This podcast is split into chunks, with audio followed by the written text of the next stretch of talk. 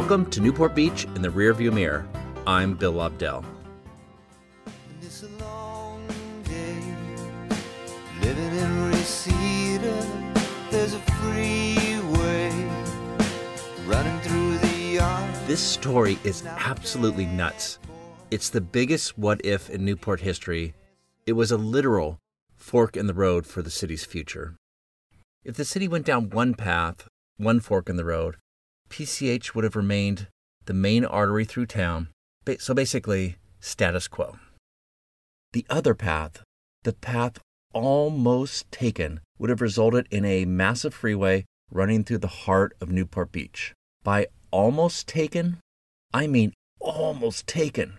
Before researching the story, I had no idea how perilously close Newport Beach was to having a freeway run through town. Damn this traffic jam. How I hates to be late. It hurting my motor to go so slow. Damn this traffic jam. I get home, my supper will be. All right, as always, let's start at the beginning. In 1970, after 13 years of negotiations, the pro freeway Newport Beach City Council and the state of California's Division of Highways signed a freeway agreement that would have allowed a major freeway up to 12 lanes in some places run along the coast and Newport Harbor. Just a quick note before we get too into this. The freeway in question was called the Coastal Freeway. And Pacific Coast Highway, as many know, when it runs through Newport Beach, is called West Coast Highway, East Coast Highway. Why? Who knows? I don't. For this podcast, because the names, Coast Highway and Coastal Freeway, are very similar, we'll just refer to them as PCH and the Coastal Freeway. Make sense? Let's go. The Coastal Freeway would have run loosely parallel to PCH, cutting Newport in two harbors and beaches on one side, and the inland portions of the city on the other side. It would have wiped out hundreds of businesses and houses. To give you some sense of the scope, it would have put a five level, five level interchange at the intersection of PCH and MacArthur Boulevard. With this interchange, the entrance to the charming village of Corona del Mar would have looked a lot like the tangle of freeways in any metropolitan center in the U.S. It's hard to imagine what almost was. Despite the audacity and the insanity of the proposal, it had very little opposition. In 1970, the coastal freeway through Newport Beach looked like a fait accompli. But before the bulldozers could be fired up, an army of residents who called themselves the Freeway Fighters rose up in Newport, armed with petitions, mailers, mini newspapers, lobbying prowess, and a ballot initiative. And little more than a year later, the freeway went from a sure thing to being wiped off the map by Governor Ronald Reagan himself. And Newport Beach, as we know it, was saved. One of those original freeway fighters was Bob Kirchie, a Newport Beach resident who I'd like to dedicate this episode of the Newport Beach in the Rearview Mirror podcast to. His daughter, Ellie Chandler, a listener of this podcast, connected us. He was extremely generous with information about what happened back in the day, gave me his personal story, and also some materials like the mini newspapers they used to fight the freeway. Hearing how Bob got involved in the freeway fight, well, it's a nightmare that most homeowners couldn't even imagine. In 1968, he moved to Harborview Hills South, off of Marguerite Avenue, and just above Corona Mar's Flower Streets and the Oasis Senior Center. Two years later, he was reading the newspaper and was stunned to discover that a freeway, a freeway, was about to run basically through his backyard. A backyard that has views of the Pacific and Catalina Island, and now is going to have a view of a freeway. I, I guess the um, real estate disclosures were not what they are today, but anyway, that's that's what got him up and fighting. That's what uh, that's why he joined the freeway fighters, and it's because people like him that we don't have this freeway. We the Newport Beach has been saved. So thank you, Bob, and all the other people who worked so hard on this. All right, with that done, here are four things to know about the Coastal Freeway. Pleased to meet you. Hope you my name. But what's puzzling you is the nature of my game. First thing to know like any good story, this one has a villain.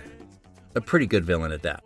In 1956, Congress passed the Federal Aid Highway Act, which authorized the construction of a 41,000 mile network of interstate highways that would span the nation, and the federal government would pay 90% of the construction costs.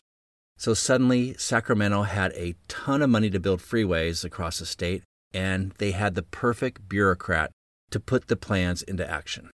His name was E.T. Telford, Assistant State Engineer for the California Division of Highways. His nickname was, no kidding, Mr. Freeway. He looked a lot like Lyndon B. Johnson, right down to those horn rimmed glasses. And unfortunately for the people of California, he only had two people above him in state government his boss at the State Department of Highways and the governor. He basically was the freeway czar of the Golden State, accountable to no one.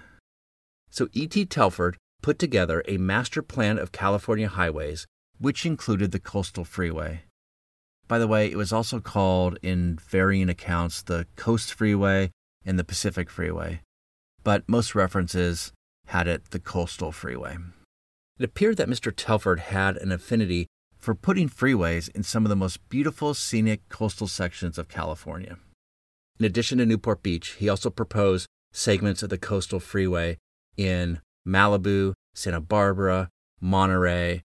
As best I could tell, the only place he was successful was that small stretch of the 101 north of the city of Ventura, which out of nowhere becomes a freeway for several miles. That freeway was built in 1960, so the time frame is correct and it appears to have Mr. Freeway's fingerprints all over it. So Mr. Telford's coastal freeway through Newport, obviously running from the Santa Ana River through the end of town down south, was scheduled for completion in 1963. And Mr. Freeway tried hard to make it happen. He was a true believer and an evangelist for freeways. He really believed that Orange County needed a coastal freeway to take the pressure off the 405 and 5 freeways that ran north and south. Otherwise, PCH would just become a parking lot and choke off future development. He thought this was especially true because Orange County was experiencing this rapid growth and would only continue to do so if it had an adequate traffic circulation system. The trend of development makes certain, he said, that the population on the coastal slope will need more highway capacity than furnished without a freeway. The future demands answers. The future demands answers. That's the gospel according to Mr. Freeway. Okay, Orange County residents didn't like him so much. They called him pig headed, unreasonable, the leader of Nazi stormtroopers from Sacramento. And I love the fact that he didn't care. He decided that there was going to be a coastal freeway. He decided it was good for Orange County and no one had the power in the state to stop that from happening. In E.T. Telford's mind, if the people were against the freeway, they just didn't understand what an amazing amenity it would be to the people of Newport Beach.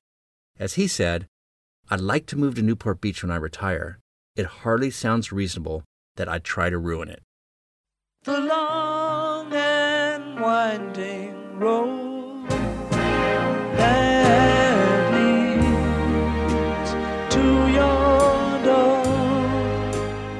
Second thing to know about the Coastal Freeway the freeway route through Newport Beach was just flat out bizarre, especially viewing it from today's vantage point. If you're not familiar with Newport, picture this freeway 12 lanes at its widest, 6 lanes at its narrowest, and just imagine this elevated freeway rising high above a seaside town's beaches and harbor. Not only would it dominate the city's landscape, but you'd, you'd have to use underpasses just to get to the beaches and the harbor. For those familiar with Newport, let me take you along the proposed route. First, there'd be a massive bridge built over the Santa Ana River, and the freeway would run through West Newport atop a 35 foot embankment, obliterating any sense of the funky beach community vibe that comes from that end of town. The strip of businesses in West Newport along PCH would have been wiped out, as would hundreds of homes in the Newport Shores community. And that would happen throughout the city where eminent domain would have taken hundreds of businesses and homes. Next, the freeway would run past Hoag Hospital and connect to the planned Newport Beach Freeway. Of course, the Newport Freeway or 55 Freeway never made it to the coast as planned. It stopped at 19th Street in Costa Mesa, which is why it's named now the Costa Mesa Freeway.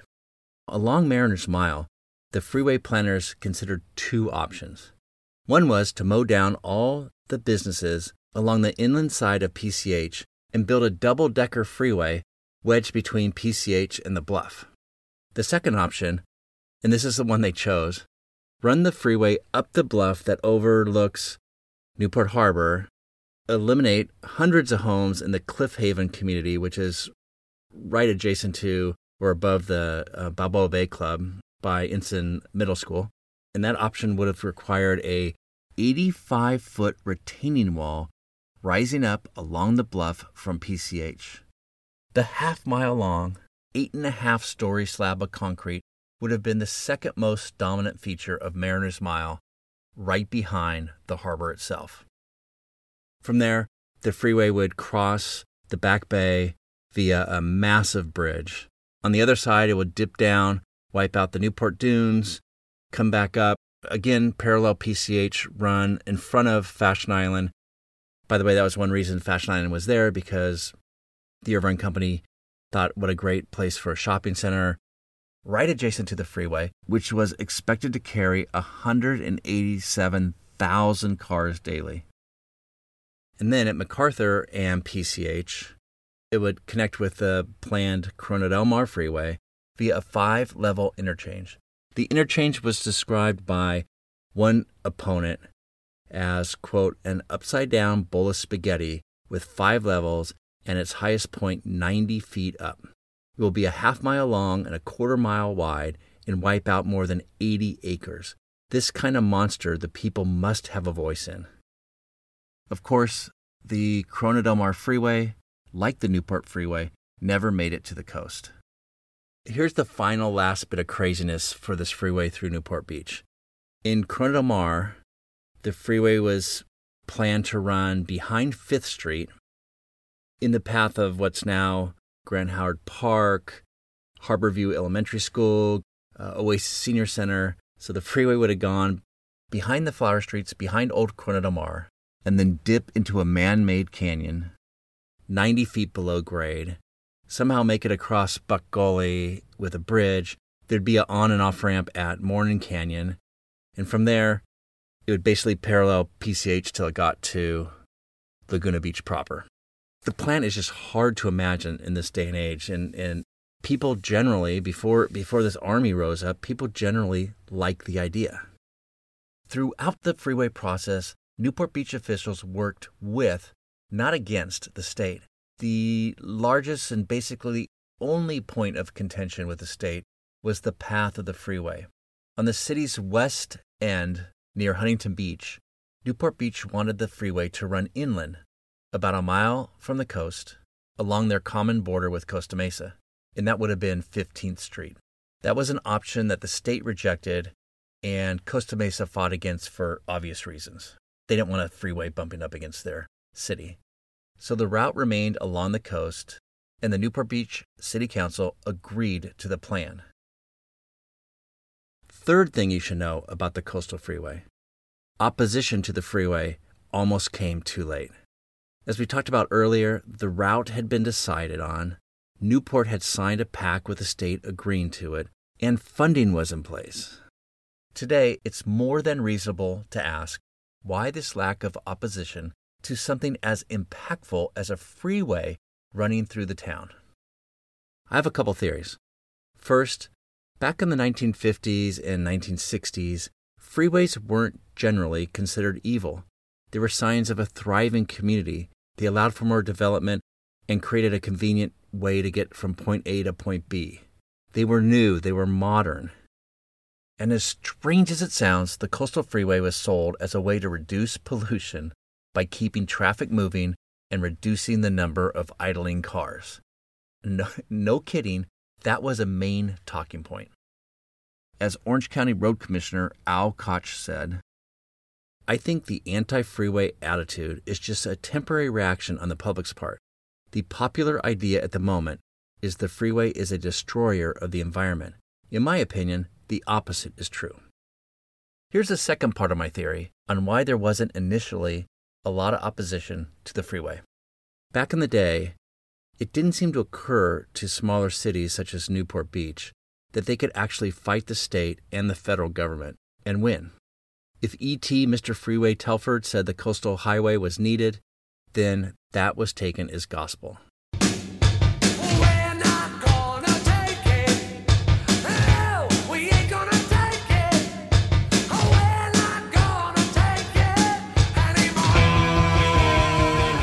Fourth and final thing to know about the coastal freeway don't piss off Newporters. Before freeway construction could start, residents had what seemed like a simple request. Could the state at least reconsider a more inland route? State officials said repeatedly, Nope, we've been debating this for more than a decade. We have an agreement in place. We're moving forward. It was strange how stubborn the state was in keeping the coastal freeway, well, on the, on the coast. It certainly wouldn't happen today with the Coastal Commission and with the easily rallied environmentalists and local residents. But back then, it almost seemed like a point of pride for state officials to make sure commuters had sweeping ocean and harbor views as they drove 70 miles an hour through Newport. I don't get it. Never will. And of course, in hindsight, they probably should have tried a little bit more to appease Newport Beach. To make matters worse, Newport Beach activists found out the Irvine Company, the city's largest property owner and developer by far, which had publicly vowed neutrality on the freeway, had been lobbying Sacramento behind the scenes to get it built. As this came to light, it energized residents even more. The vice mayor at the time, Howard Rogers, called the Irvine Company the enemy of the people of the city of Newport Beach. Quote, one of our main antagonists in our 15 year freeway battle is and has been the Irvine Company. It's time they consider something other than profit. And back then, when the council was lockstep with the Irvine Company, that was, that was quite a declaration. And having been pushed around for years, Newport residents decided to fight back. Enough. We're no longer arguing about the route of the freeway. We want this freeway gone, period. It would be a difficult battle. Many thought the activists were simply tilting at windmills because the odds were so stacked against them. I mean, until 1970, six out of the seven Newport Beach council members favored the freeway. They, they not only favored the freeway, they lobbied for it. And I hate to say it, but, but the most influential local newspaper, my alma mater, the Daily Pilot, also championed the freeway, both in its editorials and I can make the case in its uh, slanted editorial coverage. Tired of being pushed around by the state, undercut by the Irvine Company, and fed propaganda, sorry, Daily Pilot, by the Daily Pilot, Newport Beach residents united. Quickly, anti freeway groups formed across the city, the most prominent one being the Freeway Fighters of the Harbor area, which was led by Marshall Duffield, the former USC All American quarterback, business leader, and yes, the father of Duffy Duffield, inventor of the Duffy electric boat, and former Newport Beach mayor. As the state continued to put relentless pressure on the city to get the freeway built, Marshall Duffield said to the papers, quote, The apparent urgency to get this freeway shoved down our throats is a little ridiculous. So the freeway fighters went on the offensive. They lobbied state and federal officials, taking trips to Sacramento and Washington, D.C. They published an eight page mini newspaper. They collected more than 20,000 signatures from those against the freeway. That's pretty incredible since the town only had 50,000 residents at the time. But still, the city council wouldn't budge. Their contention was that a freeway was needed, and besides, a deal had already been struck. There was no going back. So the residents decided to take it to the ballot box. They gathered double the amount of signatures needed to put a referendum on the ballot. And even with that momentum, five of the seven city council members put arguments on the ballot against the referendum. The election was on March 9th, 1971. It drew the largest voter turnout in Newport Beach history, and not surprisingly, the referendum passed in a landslide with 85% of residents voting in favor. 85%. That finally got the attention of the city council and Sacramento. A new city council, which had some new anti freeway members, voted to rescind the agreement two months later. And this was this was courageous in that the state said, if you back out of the agreement, we're going to charge you all the costs we've had for the past 15 years trying to get this freeway built. In response, Newport simply said, bring it. Like any bully, when stood up to, the state of California quickly scurried away. I think in part because Newport Beach became a fundraising mecca for conservatives who were running for local or state or federal office and and it just wasn't worth it to get a freeway built and and anger an entire block of potential donors. So, in fast order, the state did a 180 and Governor Ronald Reagan announced a new transportation policy that banned, quote, unwarranted intrusion by the state highway system on California's coastline, unquote. Game over. Can you imagine? Sacramento had spent a decade and a half pulling every lever it could to get the freeway built, and just like that, they were out of the coastal freeway business. Now, at this point in the freeway saga, I'm wondering what our old friend E.T. Telford was thinking. By the looks of things, he had long since left the scene, and I imagine him in retirement somewhere, not Newport Beach, and taking a look at a newspaper with the headline Governor Reagan bans coastal freeways. I just think old E.T. would have shook his head and thought, my God, why would the state cave in to the desires of ordinary citizens? That's how I'd like to think it went anyway. In the end, it took the freeway fighters and Newport Beach little more than a year to kill a freeway a decade and a half in the making. Okay, now for the two last questions we always ask Could the heroic fight against the coastal freeway be made into a six part Netflix series? I have to be honest here and say no. Very few people would root for residents of an affluent coastal town battling to keep a freeway from running through their city. It's a great story for locals, but I'm just not sure how many others would want to root for Newport Beach in its freeway battle. Okay, the second question How important was the freeway fight to Newport Beach history? I would argue that it was the most important fight. The freeway, if built, would have changed the character of the town. It would bifurcate it. It'd create all kinds of pollution, eyesores. The whole charm of Newport, with its beaches and harbor and views, would have been ruined, absolutely wiped out. Would it be an exaggeration to say it would have turned into Los Angeles by the sea? Yeah, of course. But it would have swung in that direction.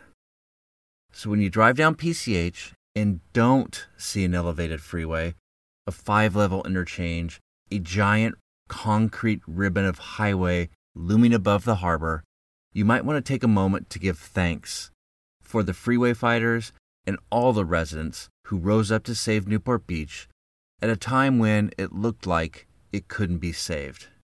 And maybe, if you're like me and complain upon occasion about the traffic on PCH through town, now that you know the story about the greenlit freeway, that almost was, maybe that small amount of congestion on PCH can be looked upon as a blessing. Seriously. Thanks for getting into this podcast time machine with me and traveling back to the early 1970s to witness Newport Beach's epic freeway fight against the Coastal Freeway. We'll see you next time.